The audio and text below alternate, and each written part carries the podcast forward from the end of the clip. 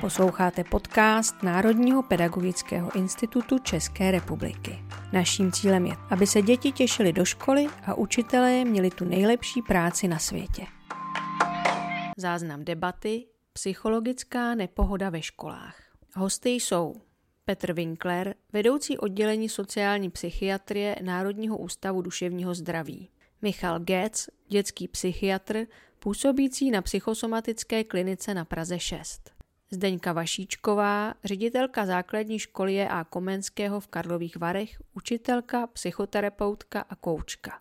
Diskuzí provází Michála Štávková, terapeutka, vedoucí psychologické a adiktologické ambulance pro děti, lektorka a koordinátorka projektů v Národním pedagogickém institutu České republiky.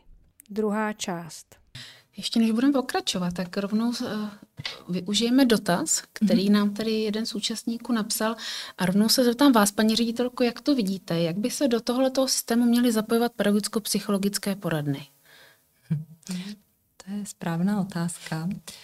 Uh, já asi úplně nemám nějaký konkrétní názor. Já bych řekla, že velmi záleží, uh, jestli rozumím tomu, velmi záleží mm. na tom, jak se vaše nabídka dostane do školy.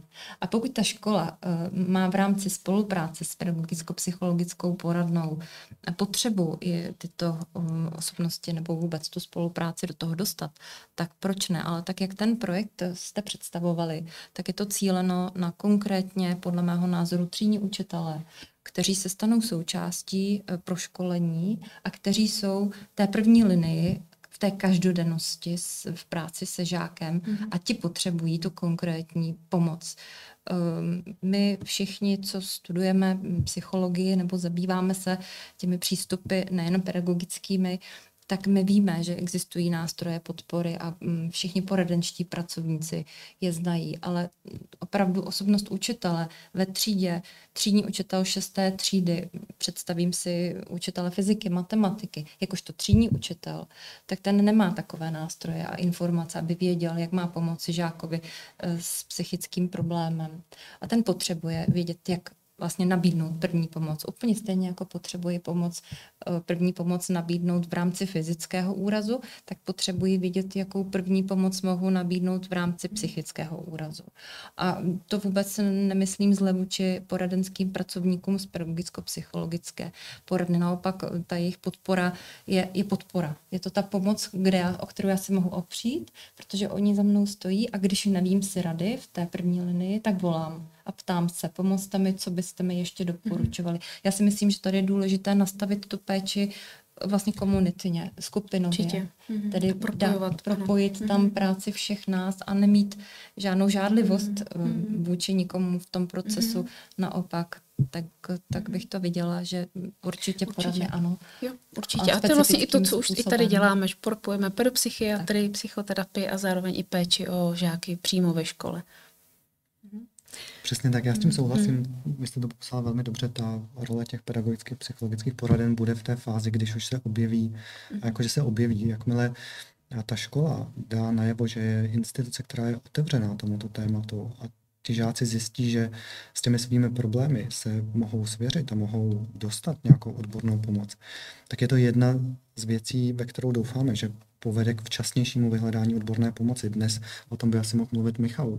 A se dostávají lidé k odborné pomoci až po velmi dlouhé době. A samozřejmě je to jako jinde v medicíně. Čím déle se dostanu k lékaři, tím horší mám prognózu. A takže když prostě dojde na to, že se objeví v té škole, jako se objeví, jsme tady citovali ta čísla o výskytu duševních onemocnění v populaci dětí a adolescentů.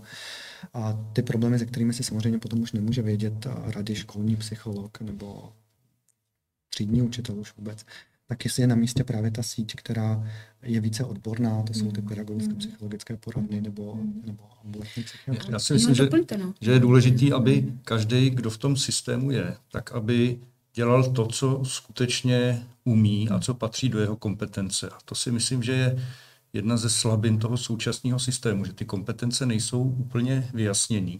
Částečně je to tím, že se tady paralelně vyvíjela jakási speciálně pedagogická nebo pedagogicko-psychologická péče a zároveň se tady vyvíjela klinicko-psychologická péče a, a pedopsychiatrická péče. Každá měla trošku svůj jiný klasifikační systém historicky a úplně dobře spolu nekomunikovali. A my jsme v rámci dětské psychiatrie se za poslední 15 let snažili eh, minimálně se propojit eh, trošku víc s pedagogicko-psychologickými poradama. Pořádáme společné školení, ale stále si myslím, že tady ta péče je vlastně hrozně atomizovaná a že rodiny sami vlastně nerozumí, s čím jim kdo může pomoct v tom systému. A že to je možná i důležitý sdělení tohohle programu a vůbec výzva ke spolupráci v rámci těchto jednotlivých institucí, tak aby každá věděla, s čím může pomoct a když už ta hranice té její pomoci je jaksi dosažena, tak kam referovat dál. A to se samozřejmě nejlíp děje na nějaký regionální úrovni při dobrým propojení v rámci nějakého komunitního systému, tak jak tady, jak tady zaznělo. Čili věřím, že bude potřeba jiných dalších programů, který něco takového budou hmm. budovat a podporovat, aby prostě každý v tom systému využíval ty svých nejlepších schopností a tím, že bude třeba se snažit něco suplovat, tak může taky někdy uh, prostě tomu mm-hmm. pacientovi spíš mm-hmm. nepomoct, protože ho třeba nedoporučí tam, kam by měl jít. Jo, úplně přesně vlastně uh, říkáte to, to, co i si myslíme. Česká republika má širokou síť velmi kvalitních sociálních, zdravotních, pedagogických služeb, mm, jenom je mm, potřeba, mm. abychom se navzájem propojili a, a pomáhali tam, kde je potřeba. Jestli mohu hmm. ještě doplnit, možná by i školy nebo učitelé uvítali, kdyby se opravdu naznačil nějaká nějaký příklad dobré praxe nebo nějaký příklad, jak to lze udělat tak, aby to bylo funkční. Já si tady s tím tématem skutečně dost dlouho lámu hlavu eh, a i na pozici učitele mm, už jsem kdysi pátrala po tom, jakým způsobem to udělat, aby, tak jak pan docent říkal, se ty systémy smysluplně propojily, aby si tak trochu nalezli do zelí a přitom eh, každý dělal to, co, co dělat nejlépe umí. To znamená, pokud, já si myslím, že ta klíčová pozice je opravdu u toho ředitele, který je tam potřebný proto, aby věděl, že musí navázat dobré vztahy směrem k pedagogicko-psychologické poradně, protože tam má ta opřená záda, nebo oni si může opřít záda. Já si nemohu opřít záda uh, o psychiatry, protože jsou to lékaři a tam vstupuje do kompetence a do komunikace s lékařem rodič. Ale škola jako instituce mm-hmm. si může opřít záda o pedagogicko-psychologickou poradnu. A tam má velkého partnera. Mm-hmm. A tento partner pomáhá škole zajišťovat takzvaná podpůrná opatření, což je velmi funkční systém možností, kterými pak škola disponuje, aby právě dětem v rámci vše, všech možných obtíží, včetně těch psychických, zajistila podporu a to i normálně financovanou a nemusí rodiče suplovat žádnou uh, v tom podporu další, vnější. A potom to druhé, aby každý ředitel školy měl takové vztahy s rodičem, eh, že může s ním komunikovat o tom, že to dítě potřebuje třeba podporu psychiatra a je schopen eh, tady ty instituce mezi sebou propojit. Takže pokud psychiatr je schopen komunikovat s poradnou a tím třetím partnerem je ta škola versus rodič, tedy rodič a škola, tak pak si myslím, že to může být funkční. Ale pokud každý z těch subjektů je tam sám za sebe, a to ne ve špatném slova smyslu, ale nedokáže vstoupit do vazeb, nedokáže nebo nemůže z nějakého důvodu vstoupit do té komunikace, aby to, aby ladili na sebe. Tak tam mohou vznikat přesně takové problémy, o kterých pan docent hovoří a pak si tam ti lidé nerozumí a ta podpora je velmi malá. Určitě. A to pak to končí tak, že dítě ze školy odchází, dostává se do jiné školy, začíná znovu a mnoho problémů se třeba ještě prohloubí, než aby se mu mhm. pomohlo. Určitě. Já bych ještě řekl, že právě proto je ten, eh, ten program taky tak důležitý, že poskytne těm školám nebo některým pedagogům vyškoleným jazyk, kterým může potom srozumitelnější mhm. rodiči nebo dalším mhm. odborníkům vysvětlit, takže to má určitou váhu, přesvědčivost, přesnost, že to dítě potřebuje nějakou další odbornou péči, což si myslím, že zatím chybělo. Mm-hmm. Že prostě školy obecně se, myslím, o duševní zdraví začaly zajímat velmi opatrně a ono to nejde bez toho, že získáte informace o nějakých kategoriích duševních poruch, že získáte informace o symptomech, o prognóze a tak dále a o možnostech, co kdy je vhodný dělat. A to si myslím, že je prostě další zásadní přínos toho programu, čili nejenom zlepšit, pokusit se zlepšit duševní zdraví žáků na školách, ale i naučit ty školy trošku jinak přemýšlet a pak i komunikovat. Mm. Určitě je moc fajn na tom programu, že vlastně učí žáky, aby oni sami na sobě poznali, jak jim je, mm, mm, aby získali tu odvahu a sílu přijít a říct si o tu pomoc. Jo? Protože si umím představit, že ne všichni učitelé uh, jednak mají tu schopnost a empatii vnímat, jak se daří uh, dětem, a nebo na to nemají čas, protože jsou zahlceny mnoha jinými úkoly, rozumím tomu. Takže vést děti k osobní zodpovědnosti a říct jim to, že nejsi v pořádku, je naprosto normální, řekni si o tom, neboj se. A tenhle program vlastně k tomu i vede, což je dokonalý. Přesně mm. tak, tam mm. není cílem z toho učitele udělat nějakého mm-hmm. kontrola, který pozoruje, jestli daný žák a projevuje nějaké symptomy deprese nebo úzkosti nebo něčeho jiného. Ale jeho úkolem je vybavit ho znalostmi a schopnostmi, jak se starat o své duševní zdraví a jak poznat nějaké symptomy duševních onemocnění, jak si říci efektivně o pomoc. Mm-hmm. Bezva. Já bych tak. ten program ještě vlastně podřadil pod takový termín umění žít. Jo.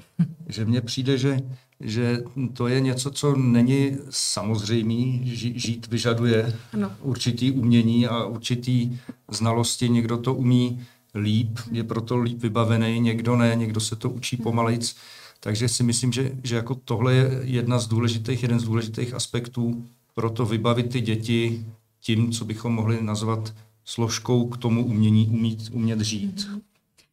Perfektní. A naši posluchači krásně reagují. Máme tady spoustu dotazů. Zdravíme posluchače z Chebu, z Březové, ze Znojma, z Libice, z Mostu. Panečku, je vás tady hodně, tak moc děkujeme i za to, že s náma komunikujete. A uh, hned se rovnou zeptám na první dotaz, který se týká toho pro, programu. On je koncipován pro žáky základní školy pro šesté třídy. Bude něco podobného pro střední školy? Tak do budoucna doufáme, že určitě bude a nevíme, jestli to budeme vyvíjet přímo my v Národním ústavu duševního zdraví. Je mnoho organizací, které se o tyto programy nějakým způsobem zajímají, pokouší a pro nás je důležité, aby ty programy nejenom měly hlavu a patu, ale věděli jsme, že jsou efektivní. Mm-hmm. To znamená, když už využíváme ten čas, eh, který ve školách je k dispozici, tak aby byl využit efektivně. A co je výhoda těch programů na základních školách, je právě to, že je tam ten předmět výchova ke zdraví, kde mm. se toto dá včlenit tak, aniž by to bylo extrakurikulární. To znamená, že to patří do toho základního, co se mají ty žáci mm. naučit, což může být na některých středních školách a problematičtější, ale velmi dobře si dovedu představit a vlastně už máme i vypracované materiály k tomu, co by mohlo pokračovat, jak bychom to mohli rozšiřovat, ten mm. program. Ať už to jsou nějaké jako složitější techniky péče o sebe, relaxace a, a jiných věcí. A, tak a, tak t- tam by určitě šlo navazovat a mohlo by to být mm. nějaké dobrovolné programy, které by byly k dispozici. Mě napadá, pokud hovoříme e, o středních školách, že velmi efektivně se dají k tomuto účelu využít hodiny základu společenských věd, e, kde obvykle ve čtyřletém studiu je celý jeden rok věnován psychologii a sociologie a jedno z témat je duševní hygiena, kdy pokud učitele zase v, v tomto směru zařadí inspirativně některé z témat, o kterých, jsme, ho, o kterých jsme hovořili, tak si myslím, že svým žákům velmi pomohou. A tak, jak mám zkušenost, tak na středních školách už takové programy podpory, cvičení eh, jsme zažili. A jsme pro školení. Myslím si, že středoškolští učitelé jsou částečně pro školení mhm. tady na A to mohu potvrdit, protože v rámci mých webinářů na, na téma psychohygiena, kde, kterého se teda zúčastnili středoškolští učitelé, tak říkali, že opravdu v hodinách využívají mm. techniky, ať už jsou to relaxační, meditační, uvolňovací a tak dále, které pomáhají navodit eh, lepší pohodu a sklidnit třeba stresový eh, zážitek, který zrovna děti mají. Je to pravda. My jsme to využívali mm. jako češtináři. Já si mm. myslím, že v rámci literatury výuky mm-hmm. literatury mm-hmm. se dá pracovat s duševním zdravím mm-hmm. a myslím si, že řada kolegů to dělá, tak mm-hmm. možná jen pro inspiraci mm-hmm. nabídnout, že i toto je návrat mm-hmm k duševnímu zdraví a nevypadá to mm. tak a mhm. přesto to je. Ano, a už bylo řečeno, že tento projekt eh, bude probíhat teď v dvou krajích, říkám to dobře, a ptají se naši posluchači, jak se k tomu mohou dostat. No, ne aktivně. A my budeme ti aktivní, které budou, kteří budou ty školy oslovovat. A protože cílem je právě přinést tu evidenci o efektivitě toho programu. To znamená, že musíme ctít pravidla vědecké metodologie a musíme náhodně vybrat ze seznamu všech těch základních škol, které jsou mm-hmm. potenciálně eligible pro ten program nebo potenciálně vhodné pro ten program a náhodně vybrat ty školy, které by se potom zúčastnily těch větví v té studii, které budou tento program vlastně vyučovat.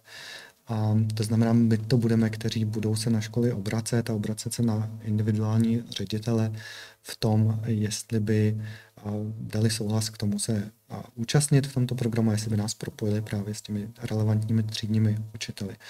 A to v té první části považujeme za nejdůležitější, tak abychom se právě byli jisti, že jak ten čas využíváme v těch školách, je opravdu nejlepší možné, co tam můžeme dát. Mm-hmm.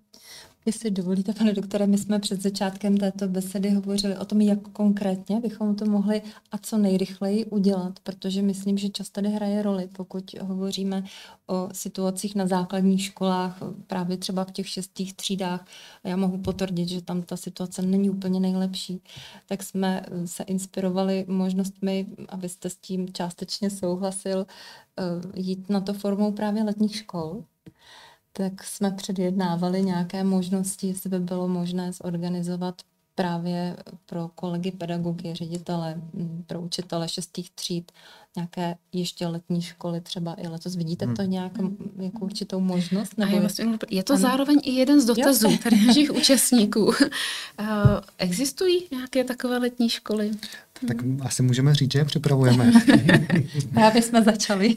A ale není to zase, jako těch programů, které jsou dostupné, tak je relativně jako dost. Tohle není jediný program, tento je koncipovaný opravdu tak, aby byl systematický, aby byl eventuálně dostupný ve všech školách posléze.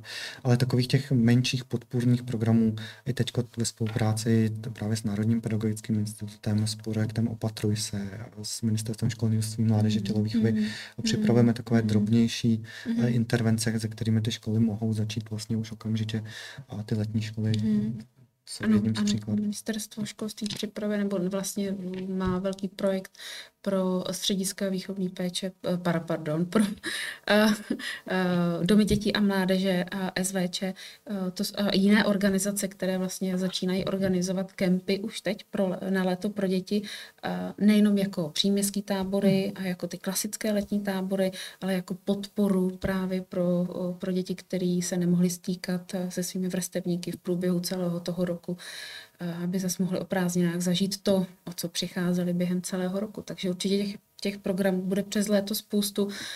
Využijte toho a hledejte, hledejte na internetu, myslím, že toho najdete mnoho. A je tady ještě dotaz přímo na paní ředitelku, jak to mohou udělat jinak a jakým jiným způsobem mohou financovat školy, například školního psychologa a nebo možná i metodika eh, prevence, když nemají na to dostatek jiných fin- těch financí, mm-hmm. tak jaký jsou ještě jaký jiný způsoby? Tak pokud konkrétně hovoříme o metodikové prevence, mm-hmm. tak eh, to je hm, otázka pouze osobního příplatku nebo funkčního příplatku. Školní metodik prevence nemá zvláštní plat, je to učitel s plným úvazkem, ještě konkrétně školní metodik nemá ani žádnou úlevu v hodinách, takže učí plných 22 na základní 21 na střední škole a dělá tuto práci nad rámec svého běžného úvazku. Takže tam saháme do osobních odměn. Mm. Školní psycholog je jiná mm. kategorie zaměstnance pro ředitele, kterého buď škola musí platit z nějakých svých mzdových rezerv, pokud na ně má, ale já si myslím, že velmi dobře lze využít právě šablon a teď se připravují šablony 3 a každá škola může získat projekt šablony 3. Je to dostupný projekt úplně pro každou školu mm-hmm. A šablona školního psychologa je jedna, z kari- je jedna z personálních šablon. To znamená, asi bych doporučila přihlásit se tady k tomu projektu.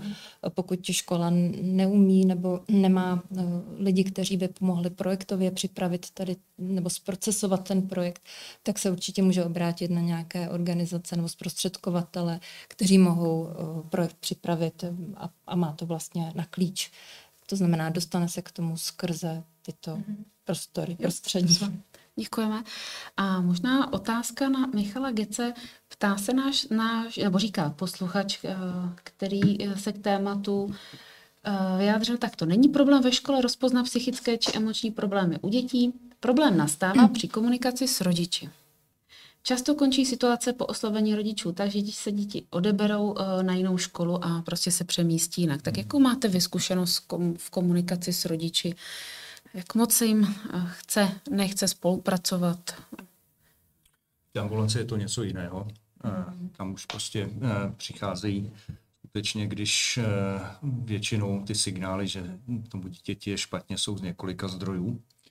Ale kdy ta škola v tom má svoji roli, to znamená, že byli jedni třeba z prvních, kteří na to upozornili, ale někdy ta rodina prostě potřebuje těch informací víc, než překročí ten práh a stigmatizace a třeba zaklepe na dveře psychologa mhm. nebo, nebo psychiatra, čili hm, ta destigmatizace eh, je taky jedním z důležitých úkolů, která pak samozřejmě, důležitých úkolů, který pak taky samozřejmě pomůže škole. Problém samozřejmě nastává tehdy, nebo hodně závisí možná na tom, eh, jaké obtíže se komunikují. Jestli jsou to obtíže typu poruchování nebo, nebo eh, já nevím, nějakých těžkých projevů poruchy pozornosti s hyperaktivitou nebo uh, poruch autistického spektra, tak jestli ta rodina se nezačne vlastně obávat, že to dítě postupně bude z té školy vytlačováno. Čili to je někdy něco, na co si rodiče stěžují, ale hm, pochopitelně většinou každá, každý příběh má několik verzí. Jiná bude trošku verze školy, jiná je verze rodičů. Takže já si myslím, že je hodně důležitý, aby eh, prostě ty, eh, tam byl někdo, kdo eh, nebude vnímán jako prodloužená ruka těch pedagogů v té mhm. škole, anebo někoho, kdo prostě chce tam udržet nějaký určitý systém v té škole, který vyhovuje především pedagogům. Nebude to ten rodič takto mhm. vnímat. Mm. A bude schopen získat důvěru těch rodičů, kterou by už ale měl mít předtím, než začne takovýhle problém komunikovat.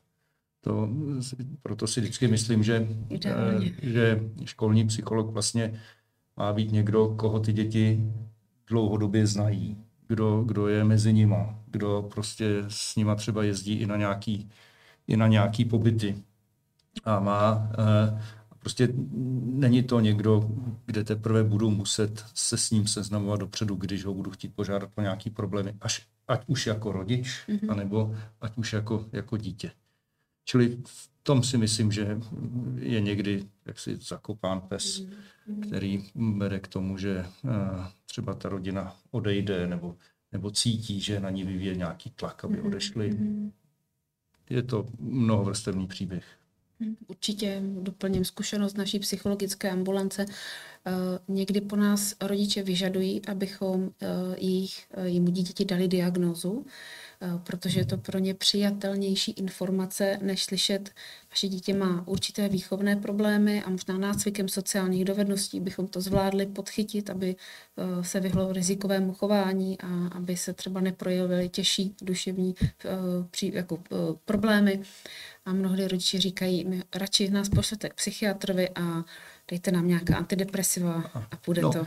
Je, to, co je strašně důležité mm. právě je odlišit, mm-hmm. co jsou výchovné problémy a co nejsou výchovné ano. problémy. Protože i dítě, který má nějaký poruchy chování nebo adolescent, který má poruchy chování, tak tyto projevy mohou být projevem úzkosti, mhm. deprese, mohou být projevem třeba nějakých velmi limitovaných sociálních schopností, které třeba vyplývají z nějaké dosud nerozpoznané poruchy autistického spektra, což mhm, můžeme mm-hmm. u třeba vysoce funkčních pacientů s Aspergerovým syndromem klidně zachytit až v adolescenci.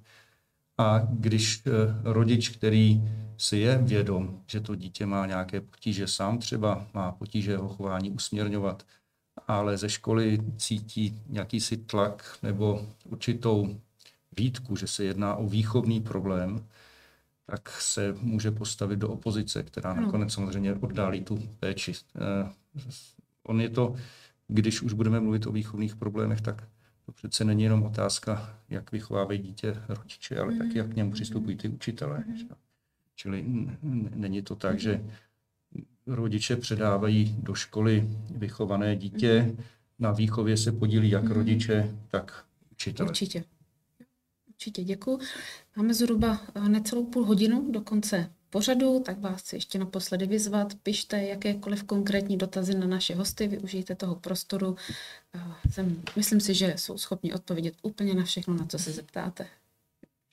Je potřeba ještě něco doplnit k tomu programu všech pět pohromadě?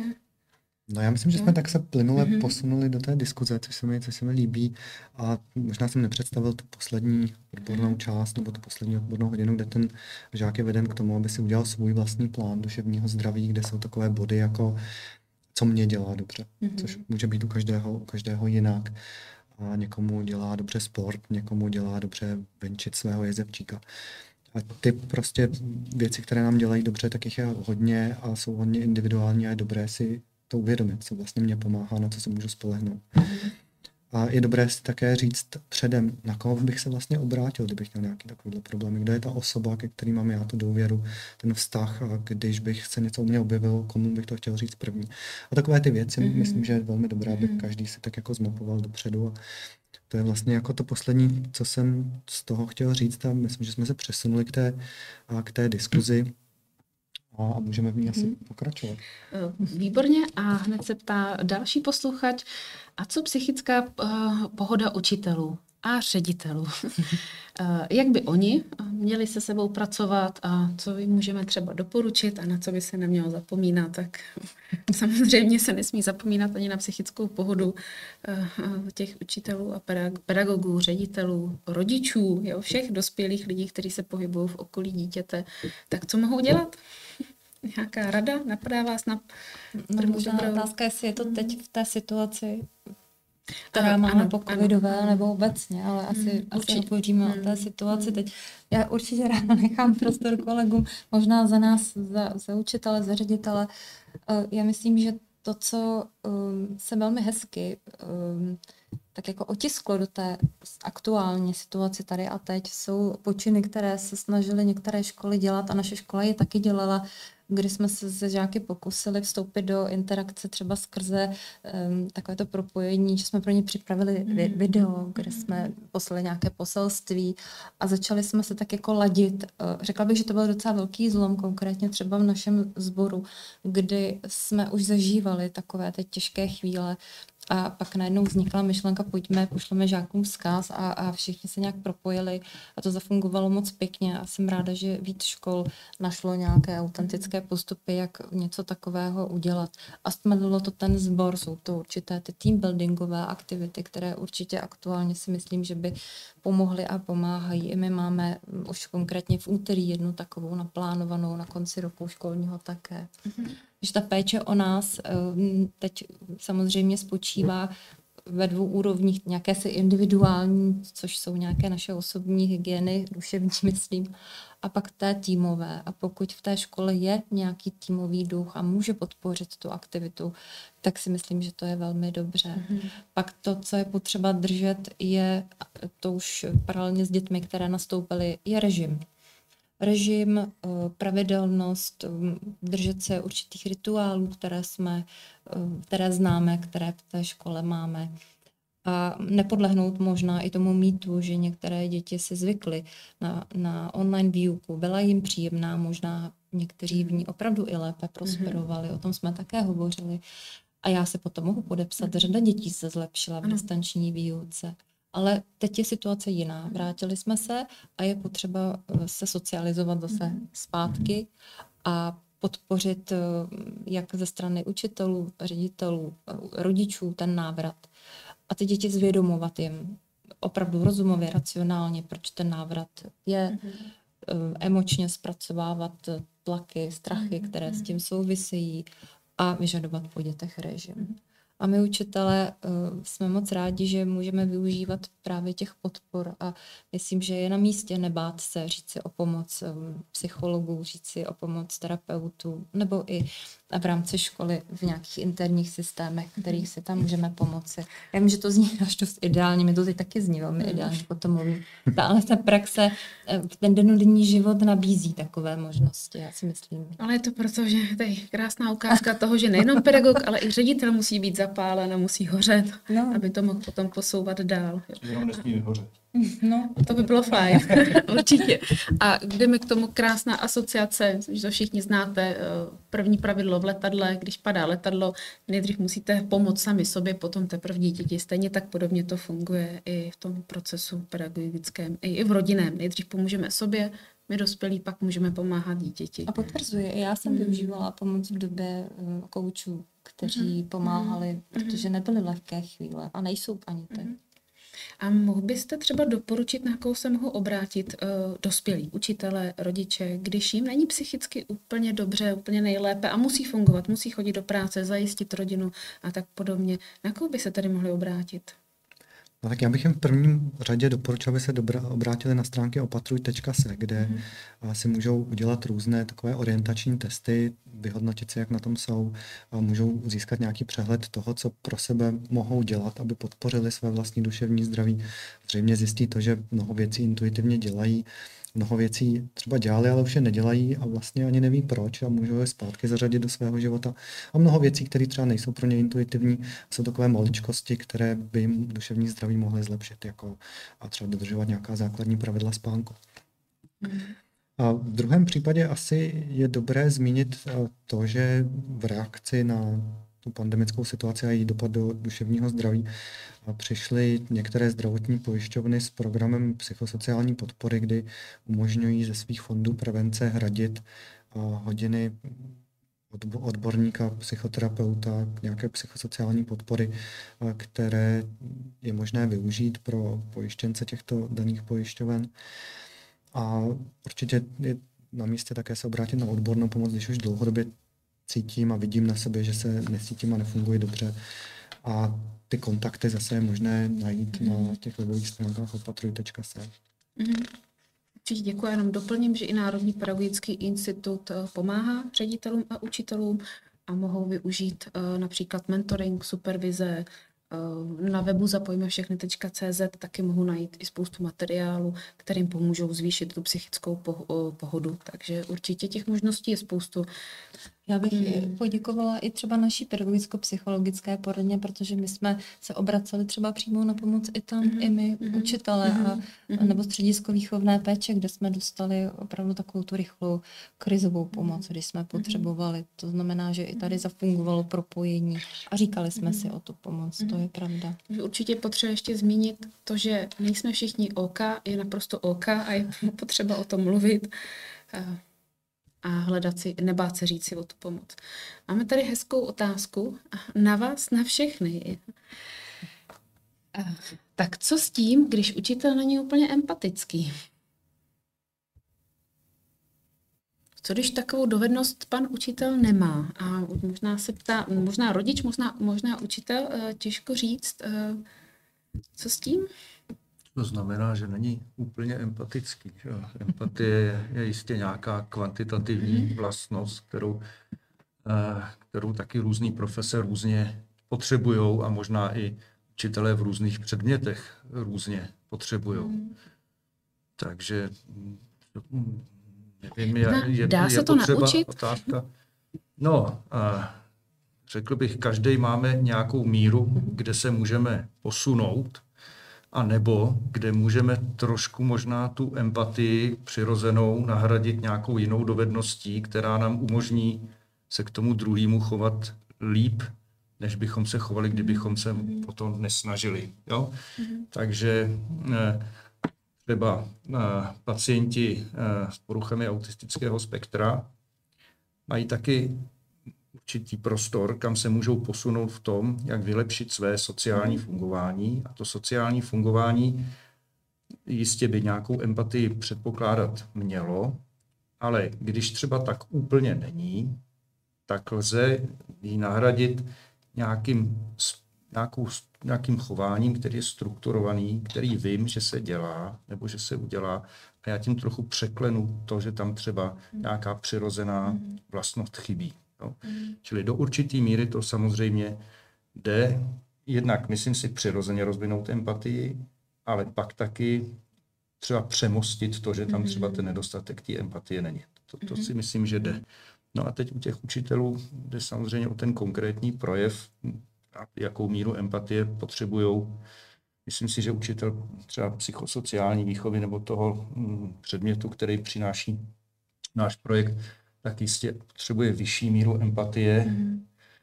než třeba učitel, který bude učit mm. matematiku. Jo, to, tam si myslím, že, že, eh, že to bude asi určitý rozdíl. Jo? A jistě ale je možný, že jsou někteří učitelé mm. matematiky, kteří mají výbornou empatii a pak někteří, kteří by potřebovali se třeba trošku v tom eh, zlepšit. Mm. Jo? Jo, děkuji. Každopádně to dobrá zpráva, když bude eh, pedagog chtít, může se i v této oblasti někam posunout a rozvíjet. Já myslím, že pedagog má velmi dobrou mm. schopnost učit se. Mm-hmm. To znamená, že část té empatie lze zařadit jako formu sebeučení, tedy sebepoznání se, ale musí to vědět.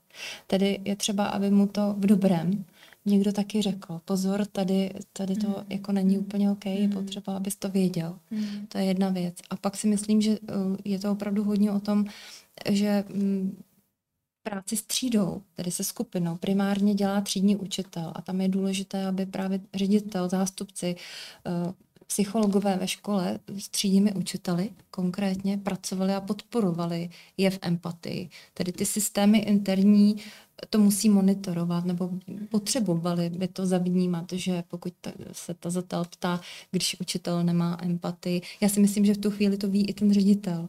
Jestliže to zatel je ředitel, nevím, spíš to bude rodič nebo učitel, mm-hmm. nebo, nebo možná i dítě.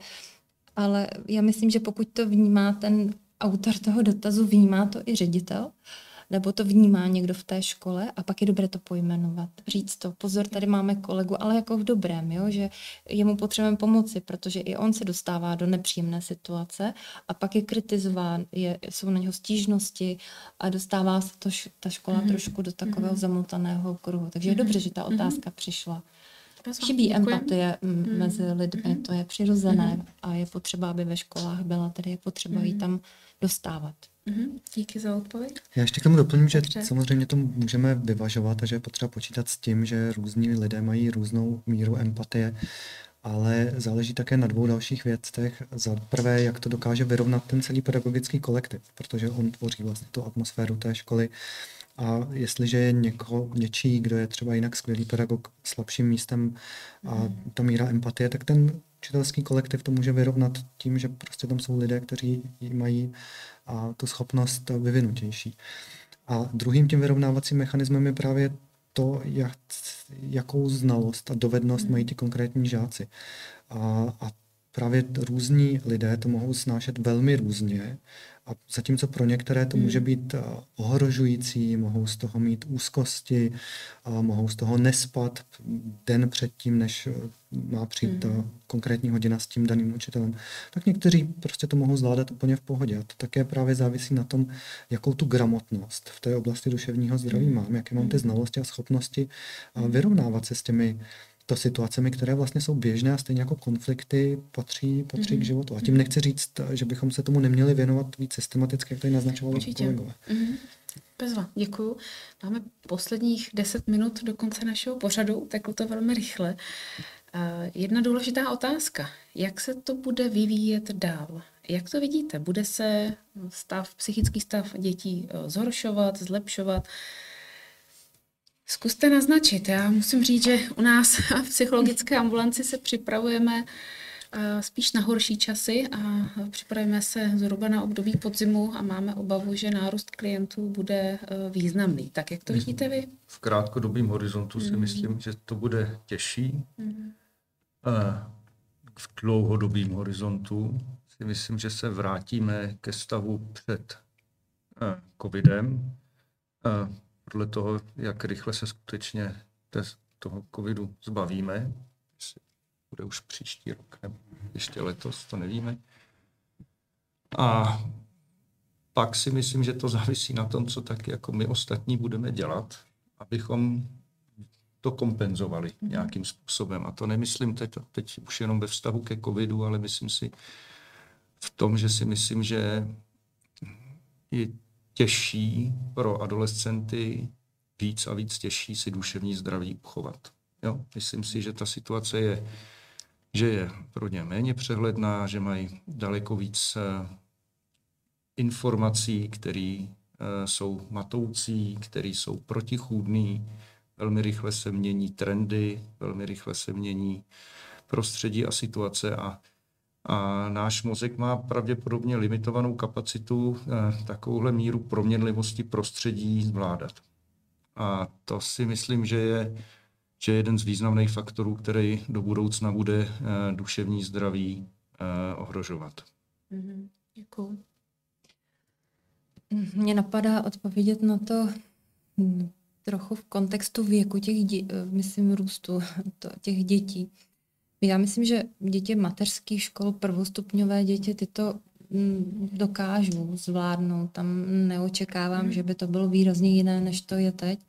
Já mám velkou starost především o středoškoláky. Mm. Uh, druhý stupeň základní školy si s tím nějak poradí. Myslím, že nástroje, kterými jsme mohli pracovat předtím, uh, osobnosti, které v těch školách k tomuto účelu máme, tak nějaké mm, k dispozici máme nadále, ale tak, jak mapuji terén v nějakém svém malém vzorku, v nějakém svém městě, tak já mám největší starost o středoškoláky, kteří si myslím přesně, jak pan docent uvádí, ty, ty fakta, co to s nimi udělalo, jak na tu situaci zmatečně nahlížejí, mm-hmm. jak se jejich osobnost vlastně teď uh, vyrovná s tím vším zmatkem, který kolem nich je v tom nejdůležitějším vývojovém období přechodu z puberty do dospělosti v adolescenci, tak tam si myslím, že to bude trvat dlouho a bude potřeba velké míry pozornosti, trpělivosti středoškolských mhm. učitelů, protože je to generace velmi citlivá, budou trpět takovým tím, tou stigmatizací vy neumíte a nebudete umět a oni jsou výkonoví, že speciálně třeba mám na mysli žáky třeba gymnází nebo střední škol, mhm. kteří na ten výkon hodně eh, hledí a mm, jsem v kontaktu s několika s takovými žáky, studenty, kteří to takhle prožívají. A o ně mám opravdu starost.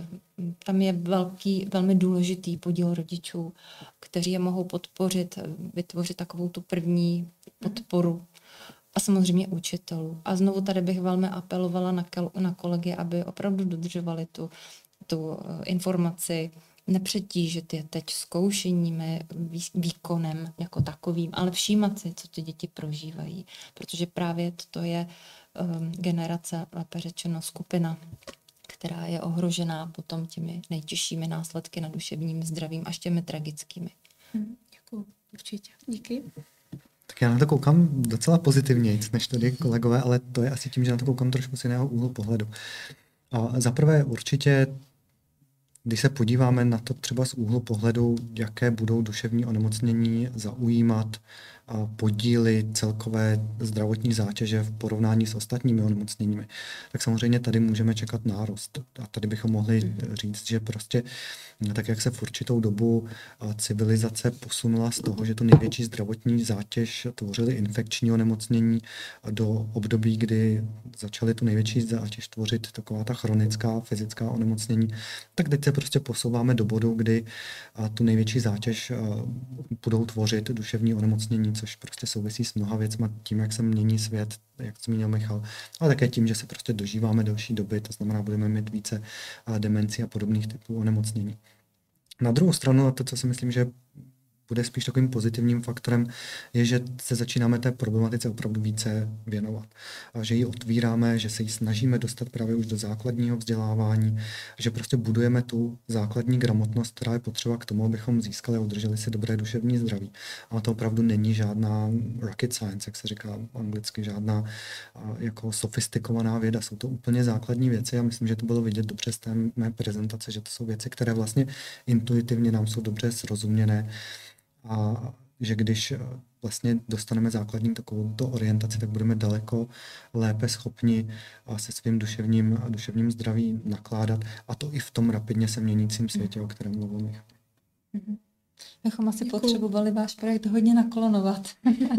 jo, Petr mě přesvědčil, to je dobrý, to je, že, že vlastně jako eh, ta populace vybojovala dost velkou část boje s infekčníma mhm. onemocněníma, teď prostě je potřeba ano. úplně stejně eh, teda zabojovat mm. s onemocníma duševníma právě teda i na, na úrovni nějakých jako velikých preventivních a edukačních programů a, a tak jako jsme prostě teda zvládli do nějaký míry ty infekce, což teď zní trošku paradoxně, když se jako v době eh, jako eh, skleslosti eh, covidem o tom bavíme, ale taky jistě bych řekl, že jsme zvládli tu infekci rychlejší a s menšíma následkama, než, než by to bylo třeba před 60-50 lety. No tak asi jo, asi je do, do takhle možný optimismus do budoucna. Eh, jestli se to ale bude týkat ještě těch našich generací. No. Doufejme. ale určitě pro to hodně uděláme, že jo? Tak doufáme, že eh, no. zkus, pokusíme se i optimisticky no, no skončit. No, no. Eh, mám na vás poslední otázku, nečekanou.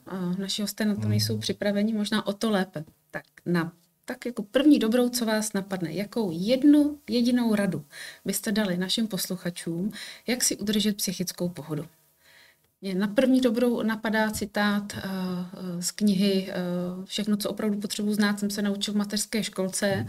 takže hodně spát, jíst hodně sušenek mm. a rozdělit se ně. Tak přidat do toho trochu té laskavosti. Tak to je moje rada. Jo. A co byste řekli vy? Lidé spěte a, a, a, a choďte, choďte ven do přírody. Mm. Prostě každý den, kdy člověk není venku v přírodě, je podle mě zmarněný. Děkuju. Já myslím, že hodně důležité je opravdu spát, to podpořím. To jídlo, myslím, že taky to na druhé místo. A pak mějte vztahy. Mm. Mějte mm-hmm. vztahy, které, o které se můžete opřít. Mm. Aspoň jeden. Mm. Ne moc. Děkuju. Já to tedy jenom uvedu na pravou míru s tou nečekaností těch otázek. Já jsem nečekal žádnou, které, která, která zazněla. A nebyl jsem na žádnou připraven a všechny přišly tak jako spontánně od těch diváků. Ale to, co bych doporučil, no věnujte tomu pozornost a uvědomte si, jak je pro vás důležité to, jak se doopravdy máte, jak se cítíte, jak se hmm. fungujete a věnujte tomu patřičnou pozornost ve svém životě. A když tu pozornost tomu budete věnovat, tak ty informace, ty mm, techniky, ty věci, které pro sebe můžete udělat, tak jsou dostupné třeba na tom webu Opatruj se nebo i jinde, ale prostě mm-hmm. základem je uvědomit si to, jak je to pro mě důležité a že tomu chci věnovat pozornost a že chci mít dobré duševní zdraví, stejně jako chci mít dobré vztahy okolo mm-hmm. sebe. Mm-hmm. Děkuji. Tak ještě dě, jednou děkuji Národnímu ústavu duševního zdraví, Národnímu pedagogickému institutu a především našim hostům, kterým byly paní ředitelka základní školy Jana Amose Komenského Zdeňka Vašíčková, Děkujeme. Děkuji za pozvání. Díky. Děkujeme Michalovi Gecovi, dětskému psychiatrovi z psychosomatické kliniky v Praze. Děkuji. A děkujeme uh, panu Winklerovi, vedoucímu oddělení sociální psychiatrie Národní ústavu duševního zdraví. Děkuji. Mějte se všichni fajn, držíme vám palce a tě vám všem pohromadě dobře. Naschledanou. Naschledanou. Naschledanou.